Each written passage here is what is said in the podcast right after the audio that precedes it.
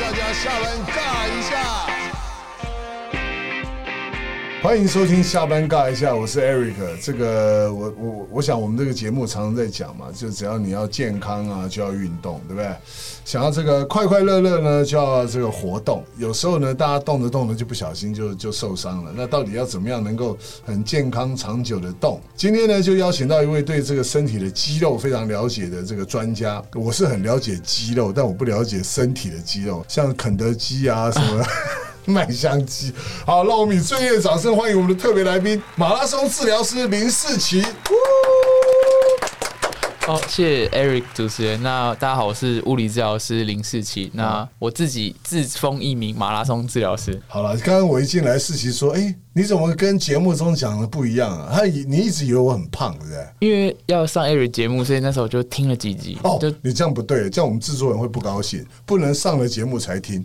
我其实已经听了很久了，是开玩笑的。没错。其实从最早嗯就是因为怡梅是第一集的哦主持那个什么来访嘛所以就是听了真的蛮多集的。然后就听到说 Eric 说他要减肥，然后他一百多公斤，说他跑步没办法，我觉得哇，那是不是要好好哦看一下？哎，我世奇，听说你刚才从山上下来的，是是，我这次跟这个张家泽去，对对不对？为什么？为什么？为什么要跟他去？而且住这么久，去阿里山呢？跟大家分享一下。那可能可以从我们二零一八年的第一次合作开始。其实我自己很喜欢跑马拉松，然后就是可以说是看到张阿哲的脸书开始就是追星一样认识这个人。然后在一八年的时候，我那时候离开上一份工作，我是觉得，哎，我有没有机会接触我最欣赏的选手，甚至把我的专业加入他们？然后到了北师大的场地之后，开始跟他们训练。一开始发现长跑其实没什么，像打篮球、打柔道、打跆拳道，你会有扭伤的问题。那扭伤当下，其实物理治疗师就可以做一些贴扎啊，或是防护。那我们在长跑那边，我也其实看不到什么工作，所以就开始跟他们一起训练。那时候跟女生一起训练，然后训练了大约两三个月之后，也就是他们暑假前，张浩哲就提出了，哎，邀请说，我我们要去甘肃，你有没有兴趣一起来？那他的预算也是有限，可是至少可以包我的交通啊、住宿，哇，这就是我们物理治疗师梦想的工作。虽然没有办法像是跟在 NBA 旁边又赚大钱，然后又摸到金腿，可是。至少没有赚到大钱，还是有摸到金腿，也算是一个就物理治疗师，就是这个运动专项，就是一个梦想。对，所以就觉得好，至少把照片先骗到手，对吧？这工作经历骗到手，所以一八年那时候就开始跟人。那当时我自己有计划要出国读书，所以就说好，就是 working hard 的一次就好，一次就好。然后为什么我要去？其实就是一个运动团队，他们在做移力训练的时候就很专心的训练嘛，所以训练量比较大，也比较容易有疲劳。那这时候肌肉也可能容易失去弹性。那我物理治疗师的角色其实就可以像随队的方式，当他们有些紧绷、有些酸痛的时候，可以及时的去处理。你在甘肃的山上，其实你要去医院，要去找合适的按摩、运动按摩，可能都没有这么容易。所以当时就刚好有这个机会对，有这个机会、这个预算，然后就邀请我一起去。哦，二零一八年去甘肃，那一次去了多久那时候去了，应该是去三周，没记错。？OK 对，OK OK，为你说那个海平均的海拔多高？呃，在甘肃那边大约两千一千八，一千八，对不起，一千八啊。所以它平，然后气候比较比较干燥。对，呃，比较凉快。其实另外一个重点就是因为暑假七八月的时候也是大学生有空的时间，那张家泽一个人去也没意思，所以有时候喜欢带多一点的学生对选手一起去，对，然后也比较有效益。那七八月是我们很热的，台湾很热，练练这种耐力运动很辛苦，所以我们也选择高原。高原第一个凉快，第二个就是我们讲说那里的氧气比较稀薄，是。所以可以刺激我们的激素，让血红素分泌比较多。哦。那氧有氧能力好了，你下山、你就能够跑得更久，跑得更远。那一九年的时候。因为二零二零东京奥运嘛，所以好了，那时候出国没有那么顺利，然后我也申请了台湾的研究所，所以嗯。那七八月暑假嘛，好，再跟张阿哲，我们就去了日本，因为这一次又多了一个，哦他有日本。更他用了一点甜头把我骗去，就是一地训练，对。然后就去了日本，嗯。然后也是一样去乖乖的去了甘肃，那时候就有一个半月左右的时间。嗯那这一次就是啊、呃我们也配合了一段时间，然后看嘉泽其实还是一直很想要突破，加上他去年十二月又突破了自己个人 PB，、对，就就是在呃接近四十岁、三十多岁尾的时候，然后又突破他二十几岁的自己。那个当时他比赛我也在场，所以那个当下的震撼，然后会很感动，就会也更希望他再更靠近，甚至突破我们的台湾纪录这样。所以今年这就是我也在七月之前就把我的工作稍微告一段落，就是确保说如果他要上山啊，要出国，随时要对对对对对。然后就是因为他虽然给的配来讲没有到我们这种行情的高度，可是你知道他的资源就这么多，可是他愿意把资源花在你身上，然后带着你，然后甚至给你曝光的机会，其实就是对我来讲还是一个很值得的事情。然后能够帮助他，甚至想象出他今天的状。状况原本如果没有我的话，只能练三十五公里。可是因为我的伸展，它可以练到三十八公里，练到四十公里。其实这就是我一个工作的成就感。那能够帮助我陪伴的选手练得更多、练得更好、练得更快，那我就会觉得他的突破、他的进步，我好像也参与其中。就自己没办法跑进那么快的速度，可是有种哎，他离奥运越近，好像我也离奥运越近那种感觉。对，我觉得你要见，你就在见证一个历史啊，一个一个一个人在创造他自己。的记录嘛，是是，这感觉很棒啊，很幸运。啦，因为刚好我搭上的是他回来要重返巅峰的那个时候，就一四年的时候他受伤嘛，对。就是看他受伤，看他复健，嗯，然后那时候其实其实我毕业不多年，所以那时候其实我还是学生，对，我就开始看着哦，张阿哲怎么复健，他做了哪些训练，哦，真的跟书上讲的一样，是。然后接着呢，就是他一八年在东京又跑进了二二零，对，哇，当下我真的很兴奋，很开心，然后。也刚好我离开了工作，所以我就觉得好，那我要决定去蹭个热，也就很幸运给我搭上了这一班。那我再拉回来，这次跟嘉泽去阿里山，嗯那这次训练的整个情况大概是如何？呃，阿里山是我们的第三站，其实我们前面去了学霸国家公园的观雾，那也可以稍微报告一下，就是观雾到阿里山这个期间，其实观雾的场地它比较多小石头，对，那小石头的话它不平稳，跑起来没办法太快，可是对下肢的本体感觉还有身体。的柔软度，就是说，我们跑步的时候，并不会这么为了追求，因为你也跑不快，所以你身体会更有弹性。对，那那时候张家泽定义为一个有氧期，他先在增加跑量的同时，让自己的有氧能力变好，因为在山上。对，那接着到骊山，骊山的话呢，有平路有公路，可是没有这么平缓，还有一点点坡，坡，所以那时候也算是一个转换期。但真正到了阿里山，那个台十八线大约九十公里的前后，对，其实非常的平坦。就是坡度很少，所以可以在那里做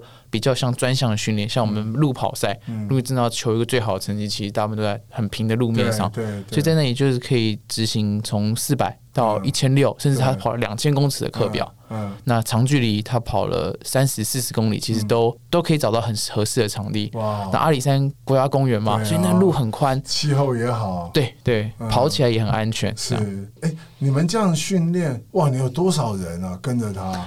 前前后后最多人的时候啦，就是除了选手啊，然后还有一些我们那个跑友朋友，那也是来宾，像这个冠翔他们家人，向总他们家也也都有来。就前最多的时候到接近二十个人，可以吃两桌这样。哇！然后到最后人最少的时候，大约剩我跟嘉泽，然后可能还有第三位、第四位选手，像子轩啊、炳峰他们这样。的最后一段时间。那这次训练，你你你自己的感觉，他在在整个过程上，而且你刚刚讲一个我比较觉得不可思议，就是他二十几岁的成绩，他快快到四十岁的时候，竟然突破了他自己在二十几岁的成绩。嗯，那你这次陪他训练之后，你觉得他接下来在挑战他自己的记录上面的几率大不大？我觉得还还不错，对。可是我们不要帮人家帮人家保证，当然，就是他的状况很稳定。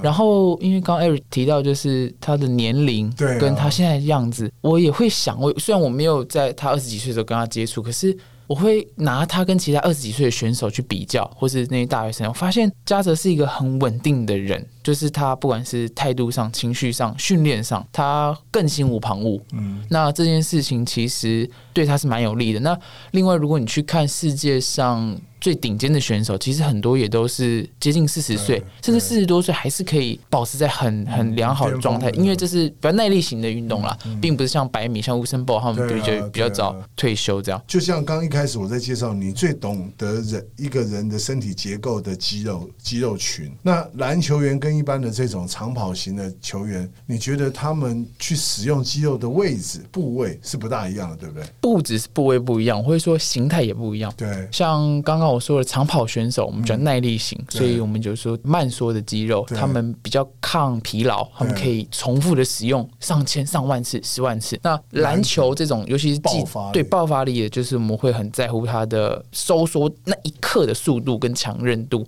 那你在转弯、在往上跳、切入的时候，那个转换的速度就很有强度跟韧性。所以我们在训练这些不同的运动员的时候，甚至在帮他们处理的时候，也会更在意他们不同的样子。像如果说以篮球来讲，因为篮球它有很多转的动作，对，那转的动作其实可能会仰赖我们不同左右平衡类的，嗯。那甚至我会，我们可能就需要看说他在他过去的伤势，可能有没有跟，我们就举个例，好，左肩有一些伤，那这个左肩的伤疼痛，搞不好跟他右边的臀肌有关。哦因为他每次在往左的时候，他左肩需要打得开，其实是右边的脚踩的时候不力量不够。所以这是呃，在篮球上我们可能会有比较大这种上下很。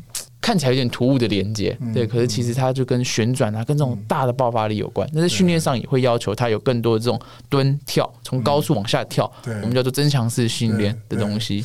啊，可对耐力型运动其实也会加入，可是可能我们会更在意他反复的做这件事情，然后左右的平衡够不够。那哦，怪不得我最近找这些球员说想要找他们来参加马拉松用接力，他们都不要啊。对对，这个蛮不建议的。我就可以提一下我自己的经验，就从小我很喜欢运动，嗯然后我也打篮球，做这些运动。那我小时候其实算是跑得算快一点点的，然后跳也算蛮高。自从我大学开始接触马拉松之后，越跑越慢，然后越跳越矮。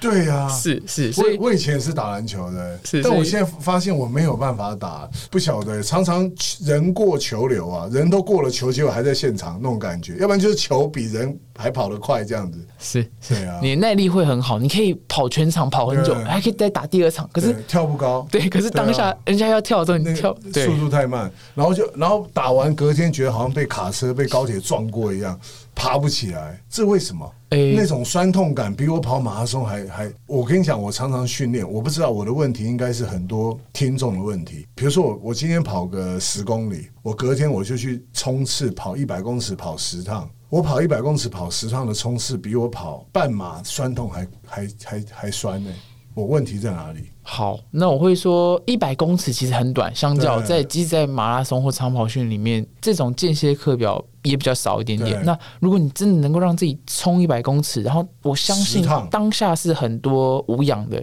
那个训练在里面，那这时候那个肌肉刺激的强度是很大，就强度就是就相当于短时间内单位时间内你受到的力的强或是累积的这个功其实是非常大的。那你的肌肉其实已经它已经变得比较适应，或者肌肉甚至韧带，哦不要讲只有肌肉，甚至韧带也比较适应，说你需要你可以做长时间，可以做一个小时的运动可以做两个小时，可是他可能耐耐不住一下突然那么强的撞击。哦哎、所以肌肉也是有记忆的嘛。嗯，我们会这样形容肌肉或筋膜，他们叫黏弹组织，黏嗯，弹就是它有这两种性质在，所以它们就像我们的呃，有点像橡皮筋，我们用橡皮筋或橡胶的感觉。如果他们会慢慢去适应你每次去压的方式，对那因为我们是有机物，有机物就是说你压完之后，你不会像橡皮筋一样慢慢磨损，你会又去生长它。那你的肌肉就开始，你的肌肉筋膜就开始学习说，哦，原来我的主人喜欢反复。一千次做一个动作，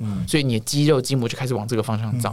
或者如果你是以前是打篮球，原来我的喜主人喜欢每五秒钟突然撞我一下，每五秒钟痛突然撞，所以他就会长得就是很强韧，他随时准备着被被一个很强的撞击。那你的身体已经习惯这种哦可以做一千次的时候对，你又突然给他一个一百公尺、一百公尺撞击的时候，他会哦，我觉得就是一个记忆跟习惯。是对啊，所以我我我接下来要要问的一个问题是，我们每一个人在从事不同的运动，在运动前呢，他的这个热身重不重要？很重要。很，你所谓的很是，我跟你讲，我就不热身呢、好哎哦，对我有听到 Eric 好对啊像都是慢跑、慢跑、慢跑。我我跑好，步我不热身。那我就这样讲，其实慢跑何尝不是一种热身？是呃，可是我我刚用狠，就是说我希望大家在运动的时候，其实记得我在做热身，跟记得我在做课表。对，那热身有很多种元素跟内容在里面，其中就包含了你要让身体热起来，血液循环出来，你的微血管要扩张。对那第二个元素就是我们关节活动度要出来，对，就是你等一下的跑步可能要把膝盖抬起来，可能要脚踝要能够有弯，你当然有坡，嗯脚踝有足够的柔软度。那因为一个关节柔软度不够，可能会影响其他关节的代偿，是让那些弱的地方受伤。所以前面除了一般的身体变热之外，就是你可以用慢跑的方式做任何的运动慢跑都可以当做一个热身。对可是另外一个我刚刚讲了关节的活动度，对那这个呢，我们就需要做所谓的动态伸展操。那这在很多的跑班啊，或是现在很多，我相信物理治疗或教练都有提倡，我们需要做一个动作到位之后，待一秒钟就回来。哦对，动作到位之后，一秒钟就回来。这时候就是刺激着肌肉，哎，等一下我们要运动喽。可是哎。你拉过去的时候觉得紧紧的，那我们等一下的时候可能可以多一点点，因为我等一下需要这么多的活动度，嗯嗯嗯，就是类似这些刺激。哦，那另外一个问题就是跑完了要恢复吗？要回复吗？这个其实不亚于前面的热身哦，，我我就要问你啊，收操不亚于热身。嗯我们通常就是运动后的这个舒缓，我们叫它收操嘛。那收操为什么不亚于热身？其实呃，也跟你刚刚执行的课表强度有很大的关系。如果刚刚执行的是比较轻松的，对你来讲可能。呃，疲劳程度十分不到五分，那或许你可以很简单的就是走走路，然后慢慢的伸展，很简单的伸展其实就够了。可是如果你刚刚是做比较强度的的训练，嗯其实收操很重要。为什么？因为肌肉啊，在你做强度训练的时候，它变得很兴奋，然后变得很用力，甚至有点紧绷。那收操要做的事情，其实就是告诉我们的肌肉你要休息了，因为我们肌肉上其实有肌腱，那肌腱里面有一些接受器，当它接受这个收操长时间的伸展，通常我们说十秒、十五秒以上。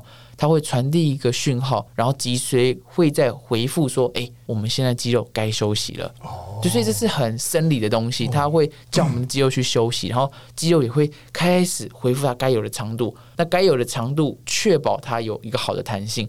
当你的肌肉每次在运动运动的时候，它一收缩收缩，收了以后忘了放，忘了放，它就会变得很紧绷。嗯，我我觉得世奇讲这个哈，我觉得好像把这个肌肉都变成是你的好朋友一样哎、嗯，我可以稍微补充一下，其实我不只对肌肉熟，其实我会说我对关节或者是神经我们也很熟，因为所谓说肌肉、关节、神经这三个组织，常常是我们我叫骨科物理治疗里面其实很在意的一些组织。嗯当你的疼痛不舒服的时候，对发生在哪里？肌肉是我很好的朋友，没错。其实关节我也很好。也是刚刚我讲到肌肉的弹性，如果它没有一个足够柔软度，其实它会绑住你的关节，对你关节会伸展不开来，是甚至关节呢会像结构上不稳一样，它会被拉歪。嗯那你下次碰到了撞击，甚至它就比较难复位，对那也会让它产生累积一些问题。是那神经其实就是我刚刚讲肌肉为什么会放松，肌肉为什么会兴奋，其实它很多都是神经系统去去影响、去处理我。我又有一个问题哦，这个我之前也在节目中问过这些长跑的这些很厉害的选手。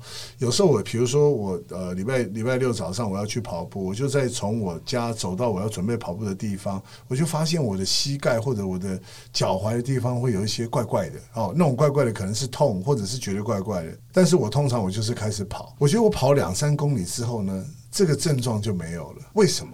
对我自己也常常有这种经验，这种东西其实它我们在教科书里面比较没有提到。好，那我说了，在教科书比较没有提到，就是可能不是所有物理治疗师都认同，那是我个人在跑步上我的经验。讲。我会这样解释，如呃，我们讲一个比较极端的例子，你听过足底筋膜炎？我哎、我知道。好，，足底筋膜炎我没有得过。大家最常讲的症状是什么？早上起来第一步就是你身体最冷的时候，一碰到地，那时候会最痛。就像你刚刚讲，你还没开始运动的时候，走路走去田径场、走去训练场反而会觉得酸。可是足底筋膜炎并没有说你在你在生活中会觉得很困扰，反而是踩地第一课。就像你一样，你走路过去去的过程中有点酸，可是刚你开始热了，就开始没那么不舒服。所以就没有了。我发现，对我在想，这种症状的出现，其实可能就是跟筋膜这种软组织、结缔组织的受伤有点关系。嗯，那这些组织，他们可能会因为你上一次的疲劳拉扯，嗯导致它有一点点小小的发炎，甚至有点有点小撕裂。对那这些撕裂可能会在你身体还比较冷，就是血液循环还没这么好的时候比较敏感。嗯那我们在运动的时候，我们听过我们会分泌脑内啡，甚至我们身体其实很奇然后，它会为了要，因为它的主人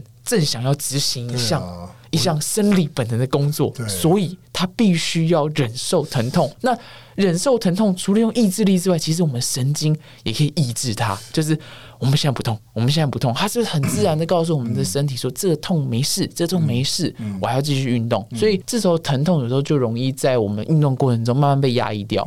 我曾经这个问题问过我一个好朋友，他是妇产科医师，他现在可能也有在听，他就跟我讲说，其实人本身在几万年前以前是动物嘛，他就讲他他接生的这些怀孕的这些妈妈哈，他说十个大概有七八个，就算打了那个催生的针啊，妈妈还是都是在晚上生出来。他就讲，我就说，哎，那为什么？他说人其实是动物，因为动物呢要晚上生才能够保保护自己的小孩子，如果白天生很容易被其他的野兽给吃啊。所以你看，很多动物都是晚上生蛋的，晚上生狗也是，很多动物都是晚上它才能够保护它自己的小孩。哦那那这个我就用我的很不专业的逻辑，我说以前的人类是动物，他为了比如说你要运动的时候，一定是要去猎食嘛，那身体会要告诉你要给你很多的能量，让你能够去猎食，让你能够活下去，所以这可能组织自己会去修复或干嘛。对对，哎就像你刚刚最后讲的，当下还没修复，可是当下至少神经系统上会抑制掉，对就不会痛痛，对，这个疼痛没有危及性命，没有这么严重对，所以对对它应该被压抑住，让我可以继续执行这个任务。OK，好，那我现在还要问的问题，有时候跑步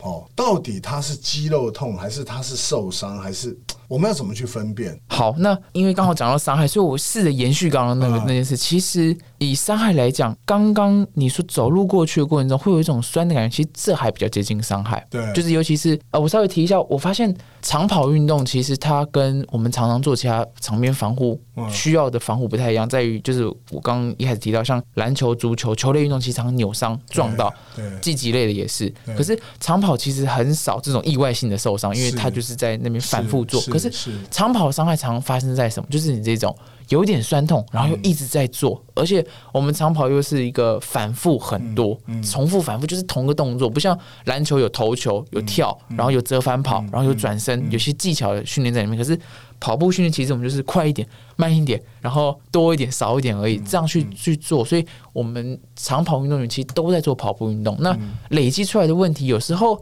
这种酸痛，甚至有些人说啊，酸痛你就是酸忍忍忍一忍过去，它就不会痛了。对也也很多人这样突发量，就像你讲突发量刚也没事。那可是必须说实话，刚刚这种酸痛，其实它在出现的时候啊，我们有两种机制。刚刚除了身体的神经系统去抑制之外，其实还有另外一个可能，为什么不痛？嗯就是有些人呐、如果我现在右脚踝受伤了，嗯其实我会在跑步的时候很自然的把重量移到左脚，所以反而会我们另外一个词出现叫代偿，就是你开始用比较多左脚跑，那这时候你反而会累积东西在左边，那会变成说没错，跑一跑也真的不伤，右脚也不痛了，因为你重量都在左脚。我跟你讲，你这个东西我都有亲身经历过。那天我就爬五指山，然后呢，我上去山上的时候不小心回头跌倒了，跌倒了，我右脚跌倒了，所以我继续在爬的时候，我都用左左脚出力。我爬回来以后一个礼拜，我左脚酸痛指数大概是右脚的一百倍。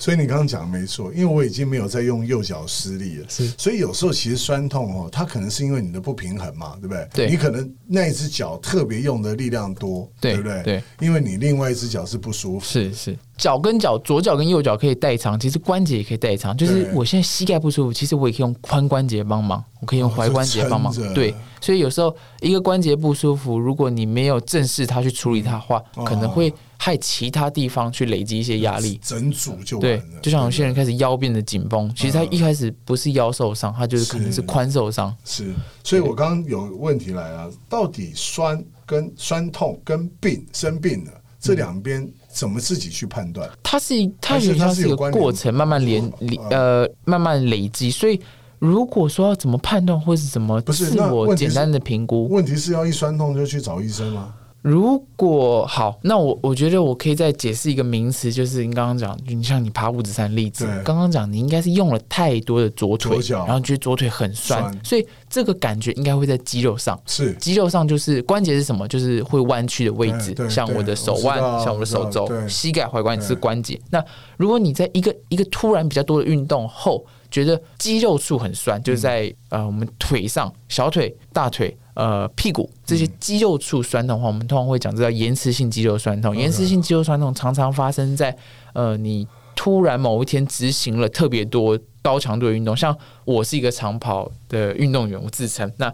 我的腿很有力，可是如果你现在突然叫我今天做十下俯卧撑十组才一百下，其实我明天胸部就会很酸。那这就叫延迟性肌肉酸痛，痛在肌肉上，酸在肌肉上。那延迟性肌肉酸痛通常呢？也都是我们定义在大约四十八到七十二小时，它会慢慢缓解。嗯，那这种肌肉酸痛其实呃，我们不用太担心，因为它会随着休息慢慢改善。嗯，那可以做什么呢？就是可以自己伸展，也可能不急这么急着去看医生。那可是可是，如果你发现这种酸痛有点异常，好像不是只是在肌肉上，嗯，甚至你也找不到刚刚或是昨天前天你做了一个特别多的运动，那这时候。你的疼痛甚至可能发生在关节处，就是你弯到底的时候、蹲到底的时候，或是特定的动作会觉得有一些卡卡的不舒服。那这时候其实就是可以去寻求医疗专业的时候了。嗯嗯，所以医疗医疗专业这个问题，就是说，通常遇到这样的一个情况，他们要问谁？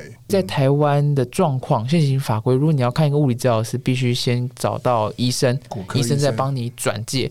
骨科、复健科，或是你相关的科，那那个医生觉得你的状况，物理治疗师可以处理，他会帮你开诊断、医嘱或照会，再拿着这个东西再去找物理治疗师。呃，像我一百零五公斤嘛，在你看了我以后，觉得我没有想象中那么胖嘛，对不对？但是每一个人都看我跑马拉松的时候，跟我讲：“哎，你膝盖不会怎么样吗？”其实坦白讲，并没有。还是说我本身骨骼就就大？我不会说骨骼大，你的肌力够。哦，通常这跟肌肉的力量跟韧性有关，就是跟骨头大小没关。好，所以我就刚刚说了，其实我不止跟肌肉很熟，跟骨头也很熟。那关节骨头为什么会受伤？就是常常，尤其尤其是膝关节，我觉得常常是我们忘了用肌肉。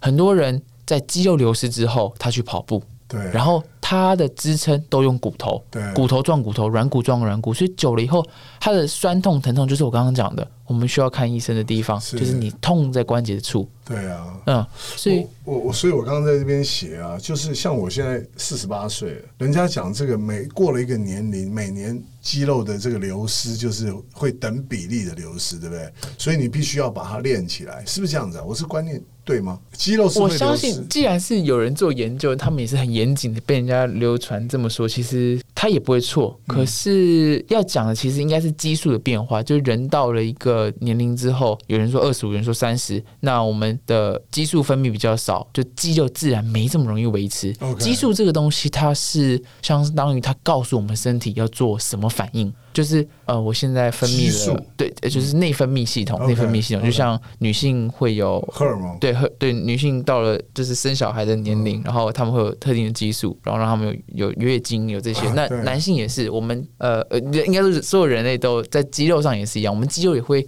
因为不同的激素而决定说，那现在肌肉要不要维持这么多？那激素的变化，有人说就是这是一个老化的现象。那我们要怎么让这些肌肉就是流失的慢一点？其实就跟刺激有关。当你身就是我说，其实身体我们说有机体，所以常常有时候我刚用我们的主人，就是我们身体到底需不需要什么？当你去跑步，你的身体就会知道它主人需要更多的肌肉，那这时候它就会长。那我要问你，我帮所有中年大叔问一下，怎么让这些人？就像我这样，我们要怎么样去维持我们的肌肉是符合我身体的需要？其实，如果人到了四五十岁，我觉得在这个年龄，其实我们现在的医学啊，现在的营养，其实我们的身体状态都维持的还不错。呃，训练的建议我会说，可能跟你目标有关。如果你说我我虽然现在四十八岁，可是我五十岁的时候还想比一场百米，哇！我想有些有些长青长青运动会，他们想要冲百米，所以你的训练就会比较偏向。肌肉的爆发力，对，你就是还是可以做一些爆发力的练习。那如果说我五十岁的时候我要完成一场全程马拉松，那你的训练可能就会比较偏耐力型的。所以还是一样，就是跟肌，它不会因为你是三十岁，你是五十岁不一样。那还是要去刺激它，只是说你的刺激可能没办法像三十岁的年轻运动员一样有有这么好的成果跟速度跟效果。但我问题来了，是说我刺激它，我开始针对我想要参与的赛事去去训练，但我肌肉会不会流失？还是这个要靠训练去维持它的量？对，训练会维持，甚至训练会把你长得更好，再长起来你四十岁，就你一个三十岁的年轻人，整天吃炸鸡，整天吃垃圾食物，其实你现在虽然四十八岁，可是如果你有足够的训练，你的肌肉甚至可以赢过那时候自己。哦当然了对，所以啊训练的方式，你诶休息也很重要，这也是我觉得。很重要。这也是我觉得嘉泽虽然现在这个年龄，他能够赢过那时候自己，另外一个原因，他身体他的情绪是很稳的，所以他能够好的休息。呃以研究来讲，他可能身体不如二十五岁的他身的新陈代谢这么快，可是他因为有足够的休息、足够的训练，累积起来了这些技巧，让他在这个年龄依然能够有。这么好的一个运动表现，所以一样到了一个四十八岁，你到底会不会一直流失？有没有可能赢过三十岁自己？其实很有可能的。如果你有一个很规律性的训练，然后甚至是有很好的指导，所以我稍微会想要建议的，其实就是四个字：嗯。循序渐进。哦，任何训练，如果你过去的底子，你以前就是坐办公室坐了二十年，然后突然你说我要练练一场马拉松，你现在就穿着鞋子就冲出去跑十五公里，你很容易让自己受伤，因为你还没有一个三公里的能力，你还没有一个持续跑半小时的能力，你就想要逼自己做一个这么强的事情，可能你可以当下很兴奋，靠肾上腺素很兴奋，然后去完成这件事，可是它可能会让你很容易受伤。好，那第二个问题就是，现在如果是我像我们这样年纪，爸爸妈妈大概都七八十岁的时候，怎么样建议他们做一些？好，对，所以刚刚提到了，因为我讲到跌倒两个字，其实这确实是在长照啊，或者是长辈上面，我们很担心的一件事，因为他们可能骨质已经比较疏松，所以一跌下去其实很容易受伤。对，一受伤跌了断了就是住院，然后老年人很容易最怕摔人就是衰退化的很快。好。那要讲的就是跌倒到底受大概几个因参数影响，我们很喜欢把东西细分嘛，所以我们可以可以针对这些处理。那第一个当然肌肉力量有关，那第二个其实我觉得神经的反应也很有影响，他走路的技巧。那刚刚讲到肌肉这一块，其实在长辈上，因为他们可能生活上已经不像以前需要再做这么多的工，就是他他可能大部分时间就坐着看报纸，然后写写字。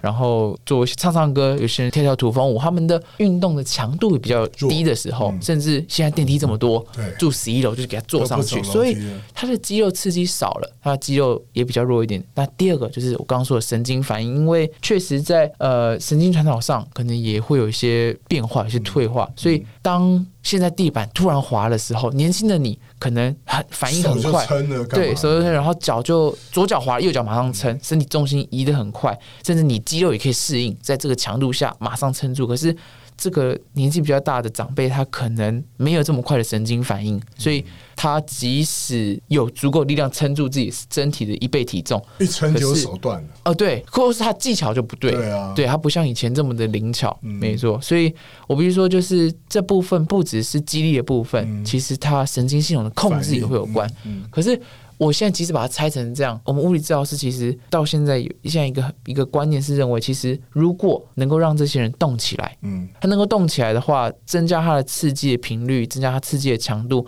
其实我们在运动的过程中就同时会增进这两个系统只是你怎么去安排课表，嗯。怎么去安排不同的项目，让它变得比较灵活、比较强。嗯对，所以其实老年人哦，我我当然我还是常跟我妈讲，我就说你还是要多运动嘛，不能因为你老或者体力不够，其实那种东西都是都是相对的啦。你越不动呢，你体力就会越差，这就是一个要养成习惯的一个一个方法。不过你刚刚讲休息也是很重要，我对觉得足够的运动、足够的睡眠、休息，能够让你的肌肉能够恢复生长，对，这个都是很重要的。没错，那像你怎么样去观察你自己的情况、身体，然后你觉得你今天适不适合运动，或者有时候你觉得人要勉强吗？你知道我的问题对不对？很好，对我觉得我非常喜欢这个问题。其实这部分我反而是我在跟选手们互动的时候很大的学习。嗯，以前会觉得说，哎、我现在没有很明显的伤痛，没有什么问题，大家就是读书就是这样嘛，读越多好像考得越好，所以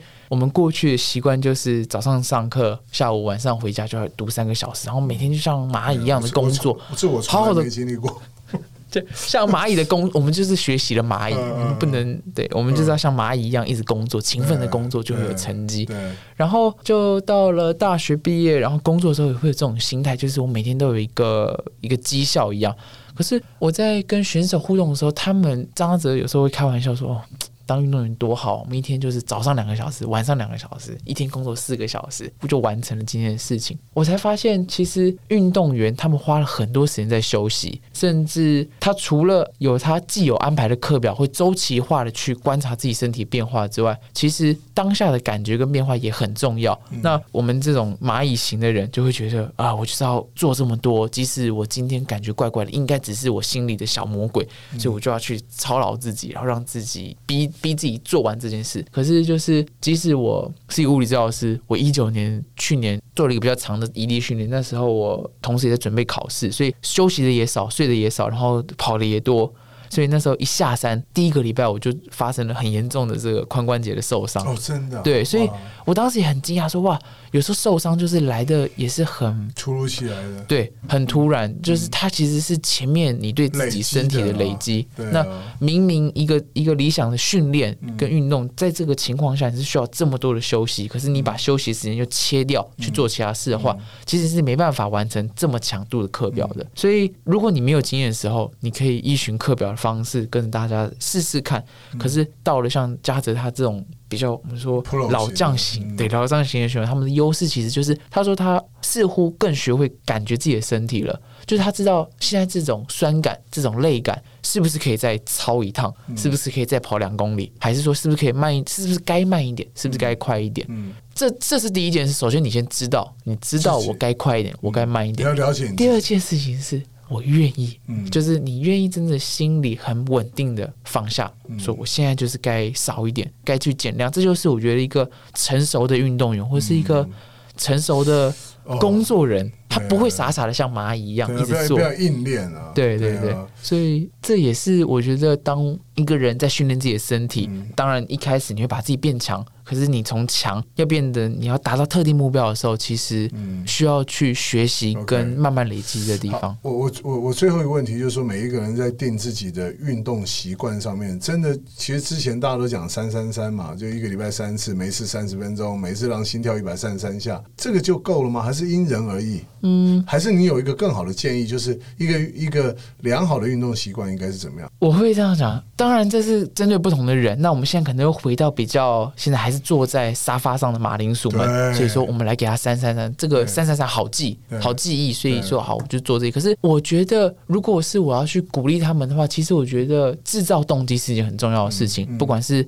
八十岁的八十岁的老太太，还是五十岁已经二十年没没有运动，从习惯规律习惯运动的人，我觉得要找到他们喜欢的运动，让他们能够开始从事，嗯。然后规律的做，然后循序渐进的做那才会是最安全、嗯。最最顺利的好，让自己真的变强。对啊，我觉得世奇刚刚讲，世世奇刚刚讲循序渐进，循序渐进。我觉得做任何事情都很难，这个就是一次就能够到位的啦。尤其健康跟运动这件事情，这个没有办法立竿见影的，对不对？急不得的。嗯，我是可以试着在另外一个角度提。其实有时候你会有点立竿见影，因为一训练，你发现，哎、哦我比上个月强了哦，哎、我的马拉松进步了三十分钟，对，确实有这样的现象发生。可是我还是要讲循序渐进，就是说那是一个你你因为你只是开发了你原本的潜能，可是当你现在要在 level up 的时候，你不能一样说一次第一次进步三十分钟，第二次你还想进步三十分钟，第三次还就是不行。所以你要很诚实的知道，我们身体都是有机体对，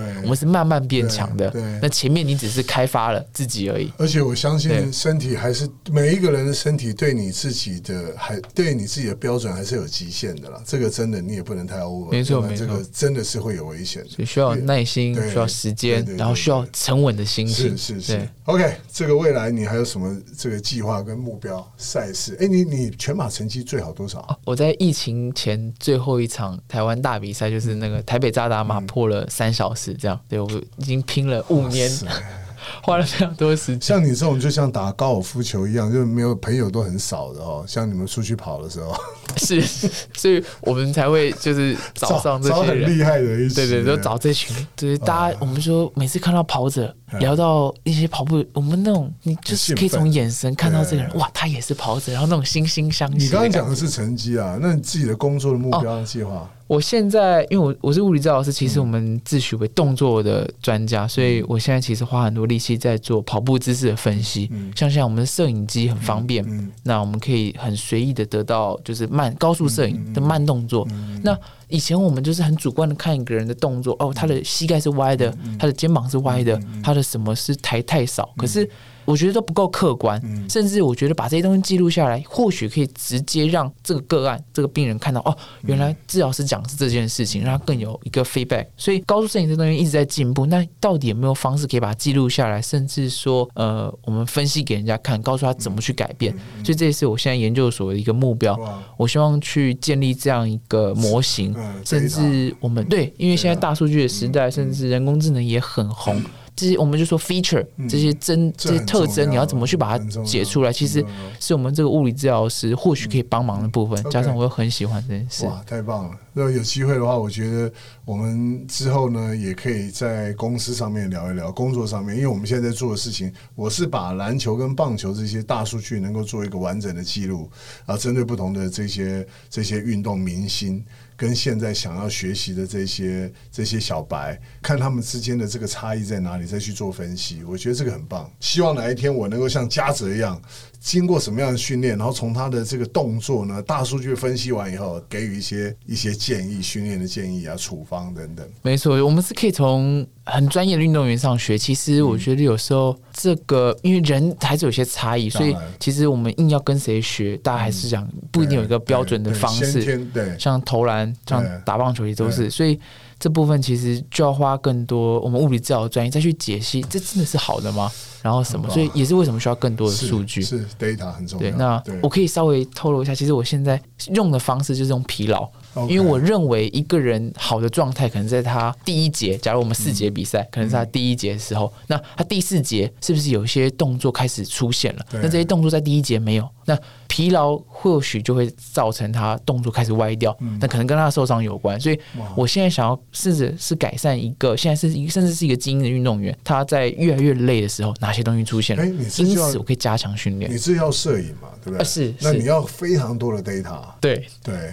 因为他们每天在做的那个动作都是固定的。所以那个要一直不断的记录、对分析、记录、分析，包括他受伤的时候，之前他发生了什么变化？复健完了之后呢，他在跟他之前的动作不一样。做了什么训练？他什么东西是不是真的想改变了？哎，改这个东西改变了，成绩有没有进步？哎，什么跟成绩有关？那我们就该该把这个东西好好的。我觉得这个我们中间可以很多可以聊。好今天反正今天时间的关系，是非常高兴能够邀请到的事情。然后我想每一个人对自己的身体要更了解，然后绝对不是说盲目的去运动，但运动都是好事。啊，只要你你想要动，刚刚你讲那个动机绝对比你想比你要去做这件事情更重要。所以找到你想要运动的动机，我觉得不外乎就是健康、变快乐、变帅、变美。那我觉得这是很重要。然后呢，循序渐进的，然后呢，让自己能够更了解自己，让自己知道这个运动适不适合自己。我觉得循序渐进的去动就对了，好不好？今天非常高兴邀请到世奇，希望下次再有机会能够到我们节目来跟大家分享一下。谢谢 Eric，谢谢世奇。那我们就下次的下班干一下再见了，拜拜，拜拜。喜欢下班尬一下的听众朋友，欢迎你们到 Sound On 还有 Apple Podcast 订阅我们节目，也欢迎留言给我们哦。